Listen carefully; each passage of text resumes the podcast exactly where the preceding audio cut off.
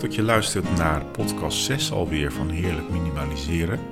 Opnieuw zit ik tegenover Gerda van den Berg. Welkom. Hi, hi. Ja, dit keer wilden we het hebben over online aankopen doen en tegelijkertijd ook de consequentie van de bezorging en ook misschien wel het transport van goederen vanuit buitenland hier naartoe, hè, onder bestelling maar op zijn plek te krijgen. Denk even aan grote internetwinkels, we zullen ze niet bij namen noemen, maar Mhm. je kunnen ze zelf invullen. Want ja, de online verkoop heeft natuurlijk een enorme vlucht genomen, ook tijdens de coronatijd. En ook eigenlijk de bezorging daarvan. Dat heeft ook allerlei consequenties. hè. De pakketdiensten die eh, bij je op de stoep staan. En de ene heeft elektrisch vervoer en de andere komt gewoon met een dieselbusje voorrijden. Maar ook al die spullen die we natuurlijk heel makkelijk uit het buitenland laten komen. Waarvan we niet helemaal weten nou ja, waar het vandaan komt. eh, wie het in een envelop of een doosje heeft gestopt. Om het over de duurzaamheid van de grondstoffen nog maar niet te hebben. Mhm. Ja, ook genoeg om over na te denken. En nou, het is een beetje een lange inleiding. Maar jij hebt ooit een boek gelezen van Babette Porcelein. Ja.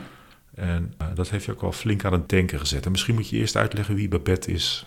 ja, Babette Porcelein is een mevrouw uit Nederland. Die heeft nu twee boeken geschreven. Het eerste boek wat ze heeft geschreven is De Verborgen Impact. Dat gaat eigenlijk over dat alles wat wij consumeren heeft een bepaalde impact op klimaat en op milieu. En veel van de impact van spullen, of dat wat wij consumeren, zien we niet eens. En dat noemt zij verborgen impact. Als we iets kopen, we weten niet hoe het is geproduceerd, je noemde het net al even. Eigenlijk zien we alleen maar een heel klein stukje van het gebruik van de spullen bijvoorbeeld, die voor ons zichtbaar is, maar al het andere, hoe en met welke mensen en welke grondstof is verborgen. Nou, we weten allemaal, vliegen is niet zo goed voor het milieu. Oh nee? En eh, vlees eten, nou, ik hoef niks te noemen. Maar met stip op nummer 1 staan spullen. Als minimalist heb je dat al vaak ontdekt. Maar zij heeft dat ook onderzocht en bevestigd in het boek. En het mooie is, ze heeft vorig jaar een nieuw boek gepubliceerd. Dat heet Happy 2050, waarbij ze eigenlijk dat idee van de verborgen impact als basis heeft genomen, maar het nog veel ruimer heeft uitgewerkt. Vooral welke oplossingen zijn er dan om tot een duurzamere toekomst te komen en welke stappen kun je dan nemen, zelf persoonlijk, maar ook maatschappijbreed. En dat boek heet Happy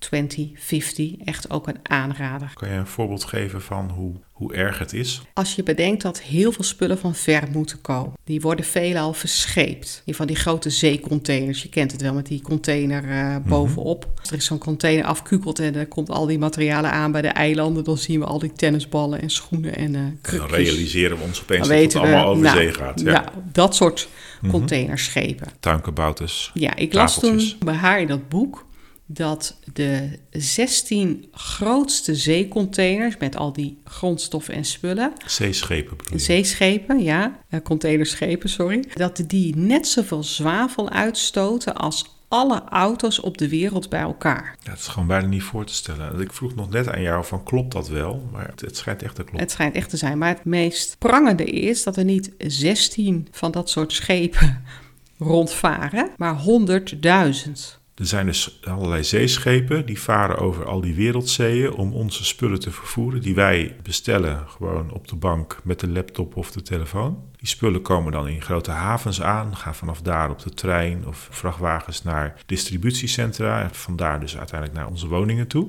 Maar die spullen die komen dus van een ander deel van de wereld en die moeten dus een hele reis afleggen. En alleen al het afleggen van de reis is dus zo enorm veel milieuvervuiling dat je echt moet afvragen van ja, moet je dat überhaupt wel willen? Mhm.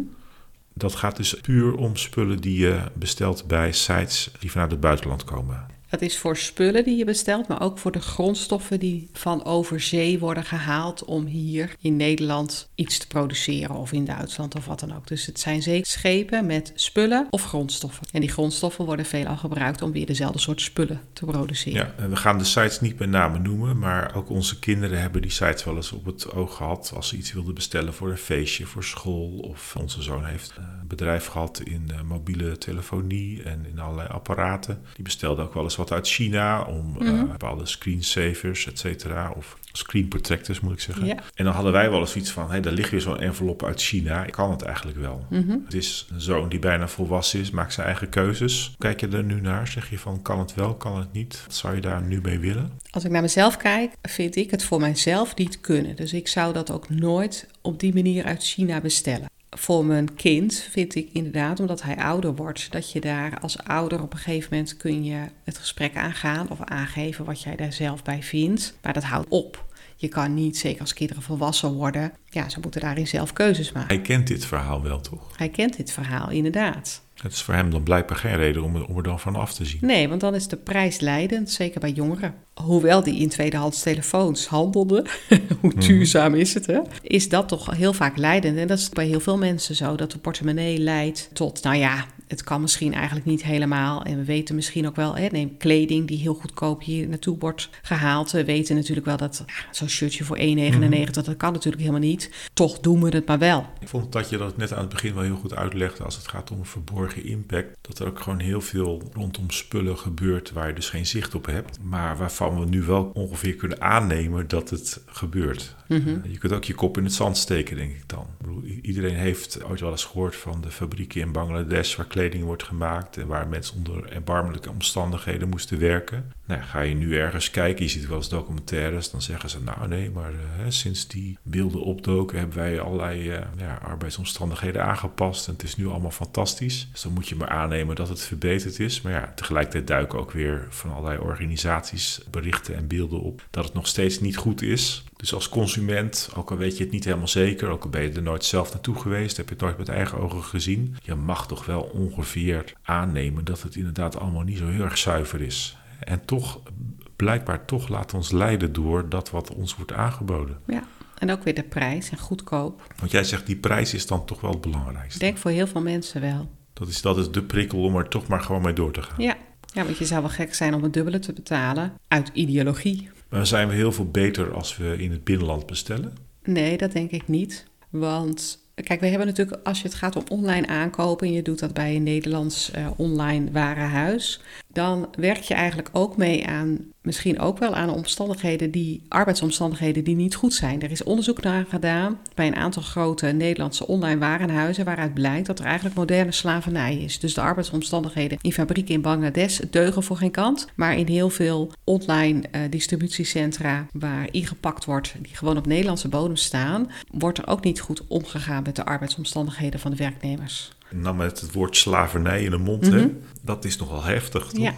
Ja, moderne slaven. Ze hebben wel eens uitgerekend, en dat vond ik zelf best shocking, dat een gemiddelde Westerling eigenlijk indirect twee slaven aan het werk heeft. Het meest schokkende vind ik, je weet het, maar zelfs dat je het weet, is eigenlijk nog niet leidend om je aankopen te veranderen. Dat is hetzelfde met retourzendingen. We hebben natuurlijk bij dat online aankopen het zo geregeld dat, ja, moet je schoenen hebben, dan koop je drie paar online, want die andere twee die je niet past, omdat het maatje niet helemaal goed is of het kleurtje niet helemaal bevalt, die stuur je gewoon terug. Handig toch? Maar als je dat doet, dan weet je dus dat je indirect meewerkt aan het verbranden van die schoenen. Want eigenlijk de meeste retouren worden gewoon vernietigd. Want het is veel te veel gedoe. Het kost veel te veel geld om dat te regelen. Dus online warenhuizen, die grote, die vernietigen dat gewoon. Tegenwoordig is er wel een iets duurzamere tak die een beetje aandacht krijgt. Dat mensen aangeboden krijgen dat je een soort uh, tweede deal hè, krijgt. En dat mensen kunnen kiezen bij het online warenhuis ook voor een gebruikt item. Uh, wat op die manier met een kleine beschadiging wordt aangeboden. Maar eigenlijk is dat nog zo weinig in de procenten qua aantallen wat verkocht wordt. Dat je kan zeggen dat het meeste gewoon vernietigd wordt. En dat begrijp ik, maar dat is nog niet meteen moderne slavernij natuurlijk. Nee, moderne slavernij zit het me dan in dat aspect is... als jij iets bestelt wat je zelfs soms vanavond nog in huis kan hebben. Dat betekent dat mensen die dat moeten verzorgen in het distributiecentra moeten inpakken voor jou, als een malle moeten werken. Het blijkt uit onderzoek zelfs dat die mensen geen pauze hebben. En er is zelfs onderzoek gedaan, dat vond ik toen echt shocking. Ik weet zo even uit mijn hoofd niet meer waar dat onderzoek in stond. Maar dat zelfs mensen die eens plaspauze krijgen, maar gewoon een plasbuis hebben hangen. Plasbuis? Een fles ja. cola heb ik gelezen. Ergens. Oh, nog erger. Tenminste, een lege fles cola ja. dan, ja pies erin en hup weer verder werken. Ja. Omdat ik vanavond toch nog die aankoop. En ik weet niet of je dat reclamespotje voor je ogen hebt met die papa in zijn tutu-jurk. Ja, ja, hou op. Ja. Dat is dan dus de mooie kant. Maar wat verborgen is, net zoals Babette zegt over dat onderzoek ja. van ver weg, is hier ook aan de gang. En dan hebben we het nog niet eens over het bedier, zoals pakketbezorgers, hun diensten moeten aanleveren. Hè. Ze hebben één minuut per klant, dat kan ook al helemaal niet. Dus ze jagen als een malle, ze droppen het voor je deur. Ik vind dat een heel goed punt dat je aansnijdt. Eigenlijk kan het niet. Dat is Mhm. niet het is niet duurzaam, het is niet verantwoord, het is niet goed voor het milieu. Überhaupt, hè, al die voertuigen die op weg zijn. Kun je ook zeggen, nou ja, als we het allemaal zelf in die winkels zouden gaan halen, eh, zouden we ook naar binnensteden moeten om te parkeren, et cetera. Maar goed, misschien is het juist wel beter als we gewoon weer op de fiets of met de auto naar een binnenstad gaan om spullen te halen. Want dan is er een drempel om aan die spullen te komen. Mhm. Kost het je ook moeite? En dan kom ik even terug op die vorige afleveringen. Hè, dat we zeiden van probeer nou eens voor jezelf een soort drempel op te werpen. Om überhaupt iets nieuw aan te schaffen. En nu Mhm. hebben we het eigenlijk vergemakkelijkt. In een tijd waarin we weten dat de grondstoffen schaars zijn. Dat we eigenlijk heel veel producten kopen die we niet nodig hebben. Dus het gaat eigenlijk tegen een soort trend in. Dat we het onszelf makkelijker maken om spullen te kopen. In een tijd waarin we eigenlijk er gewoon vanaf moeten. Ja. Ik bedoel, ik ben ook gewoon consument. Ik sta er niet buiten. Het is niet zo dat ik een soort eenling ben die eh, hier niks mee te maken heeft. Ik bedoel, ik bestel ook wel dingen online, maar ik, ik bevraag mezelf wel kritisch, merk ik. Van joh, is het nou echt de manier? Is het nou Mhm. echt wat ik echt nodig heb? Of ja, is het gewoon een beetje uit gemak? Of is het een beetje uit luxe? Of eh, misschien goed om dat mensen mee te geven, dat je daarover nadenkt. Hè? Eh, een ander gaat er niet over wat er voor jou van waarde is of wat voor jou goed is. Het is natuurlijk lastig om daar een soort oordeel over te vellen. Maar je weet voor jezelf wel of je iets echt nodig hebt, het echt noodzakelijk is om het aan te schaffen. Of dat je toch denkt, nou ja, het is leuk of goedkoop of eh, het komt op Mhm. mijn weg. En tweedehands lokaal bij de kringloopwinkel is toch altijd op je fietsje de beste keuze. Maar een kringloopwinkel is ook wel, ik zou bijna mijn moeder weer eh, citeren, vooruitzien is regeren. In mijn hoofd zit ook altijd wel een soort boodschappenlijstje van dingen die wij wel nodig hebben, maar die je soms niet meteen al nodig hebt, maar waarvan je wel weet, de zomer komt eraan. Ik zocht een broek voor mijn zoon, voor Rutger. Ik zag die mooie broek. Nou, dan weet ik, oh dat is handig, ik koop hem nu, want straks heeft hij die broek nodig. Mhm. Dus in die zin kijk ik wel naar de toekomst toe wat er ook aankomt. Zie ik een leuke zomerjas in januari bij de kringloopwinkel en weet ik dat hij in april die zomerjas nodig heeft, dan schaf ik hem al aan omdat ik dat in mijn hoofd heb.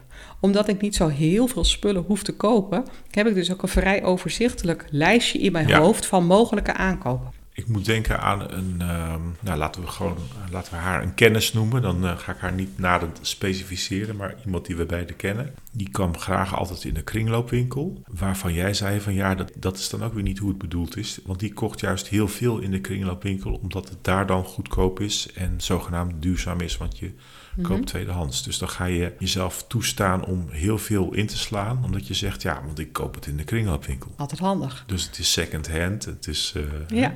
Maar ook daarvan moet je dus zeggen: nee, blijf kritisch. Hè? Ja, toch dat poortwachtersprincipe. Ja. Wil je dat je huis in? Ook al is het goedkoop, ook al is het tweedehands, ook al is het gekocht lokaal in de kringloopwinkel, ben je op je fietsje gegaan, blijft nog steeds. Heb ik het echt nodig? Ja, dus je legitimeert het niet door, ja, doordat je het daar koopt, als het ware. Mhm. Heb jij webshops of ja, heb jij een manier om online te kopen waarvan je zegt: ja, dat vind ik toch, toch wel heel prettig? Kan ik een ander aanraden? Op die manier koop ik online. Ja, ik koop wel online bij een bepaalde, ik zal geen reclame maken, maar een bepaalde webshop. Ehm, Als het gaat om verzorgingsproducten die duurzaam zijn of afvalvrij zijn. Dus dat doe ik. En dat is een gerichte winkel waar ik elke keer bij terugkom. We doen ook gewoon algemeen online, omdat het niet ergens anders te vinden is. En dat is ook best wel jammer, vind ik tegenwoordig. Want heel veel winkels waar je fysiek iets wel zou kunnen kopen, als je ervoor kiest om het nieuw te kopen, bieden het niet meer aan. Dus ben je gedwongen tot online winkelen. Ja, dat, dat, dat is dan soms een bijna noodzaak. Ja, als het niet tweedehands te krijgen is, het is niet meer in de fysieke winkel te koop, dan online. Ja, want ik besef opeens, het is natuurlijk niet alleen zo'n busje dat komt voorrijden en het dan bij jou aflevert. Het is ook hoe het is verpakt. Hè? Mhm. Daar hebben we ons al heel vaak over beklaagd, dat het dus in veel te grote dozen zit, heel veel ruimte inneemt. Terwijl het soms iets onbeduidends is, maar er zit dan ook nog heel veel plastic in. Dat je denkt, nou jongens, probeer juist op plastic te besparen. Hè? Ik neem geen plastic zakje in de groentewinkel of eh, in de supermarkt. Maar hier zit de hele doos vol met plastic. Ja, dan denk je, ik kan toch gewoon niet meer online iets Mhm. aankopen. Terwijl ik Ja. tegelijkertijd pretendeer dat ik eh, bespaar. Maar jij zegt dat kan tegenwoordig ook op een andere manier. Hè? Ja, je ziet steeds meer alternatieven komen. Als je goed kijkt op de webwinkel, kijk, koop je in een meer duurzamere webwinkel, wat ik net zeg, waar je eh, bijvoorbeeld natuurlijke verzorgingsproducten kunt kopen, dan zie je vaak dat de verpakking en de vulmaterialen, daar denkt die leverancier zelf al over na. Dat is al van afbreekbaar schuim wat oplost in water of oude kranten die gebruikt worden en hergebruikt worden. Zelfs doosjes waar andere producten in hebben gezeten worden hergebruikt naar de klant toe. Nou, hartstikke top. Je ziet ook wel dat grote online warenhuizen daarna toegaan dat ze verpakken in de originele verpakking. Want het product wat je koopt zit in de verpakking en vaak zit het dan nog in de winkelverpakking van het online warenhuis. Nou, daarin zie je dat er wordt gezocht naar minder verpakken door dat te doen. Maar het blijft toch nog steeds veel verpakking. En voor mij reden om zo min mogelijk online aankopen te doen. Mooi. Nou, volgens mij is dit qua online aankopen, nou ja, het is niet meer dan een aanzet. Hè. We hebben bepaalde dingen benoemd, even over de milieubelasting van het transport. Het goed nadenken over van, ja, heb je het dan echt nodig? En dat is ook, geldt online net zo goed als voor fysiek. Er zijn natuurlijk nog heel veel andere aspecten te benoemen, maar die laten we nu even liggen, hè, omwille van de tijd. Heb je al een idee over de volgende podcast? Waar gaat die over? Ja, dan gaan we weer eens even in huis kijken, denk ik. En zullen we dan toch nog maar eens naar dat speelgoed gaan? Ik vind dat er wel een keer tijd voor wordt. Ik ook. Ja, het is uh, ongelooflijk. Het is gewoon een historisch moment. Mijn wens komt uit. Tot de volgende keer. Groetjes.